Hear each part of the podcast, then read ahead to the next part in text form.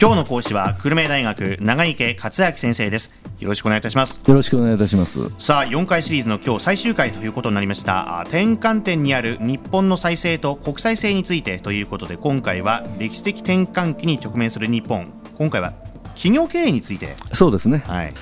今ご承知の通りですね日本の代表的な家電3社があの巨額の赤字を計上して今ちょっと苦戦しております、うんでそのまあ背景にあるのはですねあの大きくおそらく3つぐらいの原因があると思うんですけれどもね。あの一つはその90年代以降のいわゆるグローバリゼーションの波ですね。こう世界的な競争の激化、うん、あるいは業界再編といったようなそういったような大きな一つのトレンド波ですね。それから2つ目はデジタルあるいはネットワークといったようなインターネットとかそういったようなものに伴う製品のアーキテクチャの変化。で、まあ、そういったあのビジネスモデルがどんどん新しく変わってきたと、うん、でそのことについて十分についていけなかったということが一つ。それから3つ目はですねやはりあのサービス経済あるいはナレッジというかねあの物のハードウェアだけの経済からやはり知能とかナレッジ知恵とかね知識とかそういったようなものが重視される経済に今だんだんサービス化サービス化していっているというそれに関してもややまた例によって対応が遅れたというわけですね。でそれよりもむしろそうこういったその日本の家電メーカーというのはですね同業他社が結構強いのがたくさんライバル企業がいてね、うん、この日本列島の中でも熾烈なその同業他社との競争に明け暮れてたわけですよ。はいでまあ、そっちの方に勢力使って製品がすごくレベルアップしたんだけど気が付いてみると世界の流れとちょっと食い違っちゃってた まあいわゆるガラパゴス現象みたいな話なんだけど、ね、携帯電話しかり、はい、そうなんです。どうしてもそのやっぱ島国ということもあって変化にこう敏感にそれを察知できなかったところがあると思うんですね。でまあ、そのためにですね新しいビジネスモデルとか新しい伸ばすべきところといつまでも持って抱え込んでおくべきものとの区別が十分につかなくてとにかくどんどん多角化して広げていったわけ。あれもこれもやるあそこがやるんだったらうちもやるとかいう感じでどんどん広げていった結果ですね赤字事業も黒字事業も両方抱えちゃったわけね、つまり今経営戦略論でいう事業ポートフォリオ事業構造というものを常にこう新陳代謝して時代に即応した商品に人物金をあの資源を投入してそこを伸ばす。そしてもう成熟した商品を捨てていくと。あるいはあのもっと遅れているところにトランスファーしていくと。移転していくと。そういうことをすればねいわゆるそのあのテクノロジーライセンス技術料入ってくるわけですよ。事業料がね。そういうふうなことをやればよかったんだけど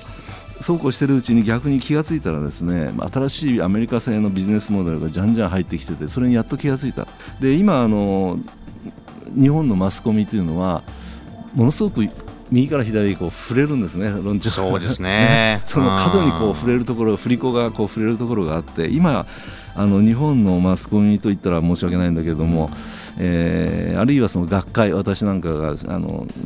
も所属している学会なんかでも電気業界衰退論とかねもう日本のものづくり終わったよみたいなことを言う人がいるんだけど、まあ、私自身はねあの日本の製造業の将来そんな悲観しはしていません。で結局考えてみるとですね20年ぐらい前までは日本とアメリカの企業と全く逆だったんですよね、うん、逆転それ逆転してるわけですけれども逆の状況に置かれていました。でアメリカ企業は日本の経営に学びねで製造技術だとか、うん、まあ、そういった工場管理技術とかそういったのを必死になって現場に見学に来て勉強していったわけですけれども今回、今度はですね日本企業が逆にアメリカ企業のコンセプト重視とかねあるいは戦略重視こういったようなせあのそういったことを学ぶ番に来ている。ただそれだけだと。で今後の今後の競争というのはですねやはり企業全体のレベル全社レベルあるいは事業レベルこういったあのやや上のレベルでのですね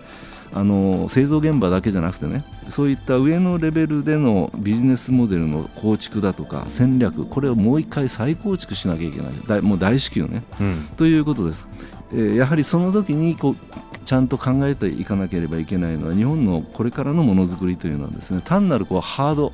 ものの単体テレビならテレビだけとかねあるいはそのパソコンノートパソコンの1個だけとかそうそうじゃなくてハードウェアのだけじゃなくてですねこれスタンドアローンというんだけどその商品1個 ,1 個分だけっていう、そういうもので勝負するんじゃなくてそれはどうしてもあのモモジュール化していったものっていうのはキャッチアップされますからねあっという間に、はい、そうするとそこで価格競争に巻き込まれますからそうではなくてあのそういうものをベースにするんだけどシステム商品とかソフトウェアを組み込むとか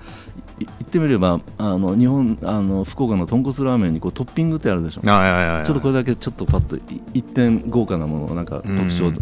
あれをやらないといけないですね。つまりあの複合製品を作っていってそこにあの日本が持つ中核技術をトッピングで組み込んでいくと。なるほど。ね、これなかなか真似できないんですよ。簡単には韓国とか台湾でもね、うん、なのでそれをもっともっとやってそういったこう賢い商品作りというものにシフトしていく必要があると思いますね。で結局それをしかし推進するのは何といっても誰かというと若い人材、はい、若い人材をどんどんやっぱり鍛えていかなきゃいけないしこれがまあ私たち、まあ、教員があの課せられた最大の使命だと僕は思ってますけどね、あの結局、日本人の資質を見るとですね非常にそういう意味ではかできたんですよ、いろいろそういうものがね。例えばねあの、そういうのをやっぱり政府がバックアップする、強力にね、バックアップしていくということが重要だと思います。はい、はい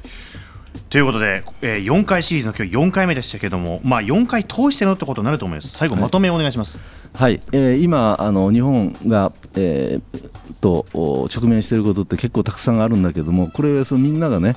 えー、H を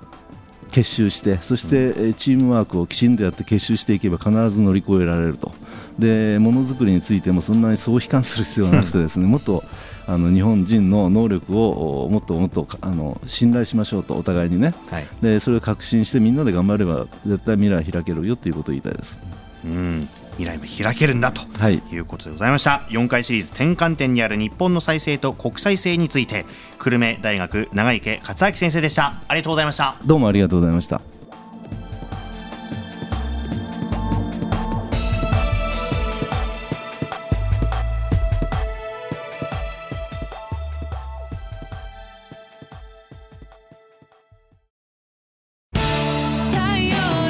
ビビックは九州で生まれ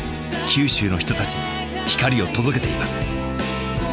九州のお客様が光り輝くように。それが QTnet の変わらない思いです。キラキラつながる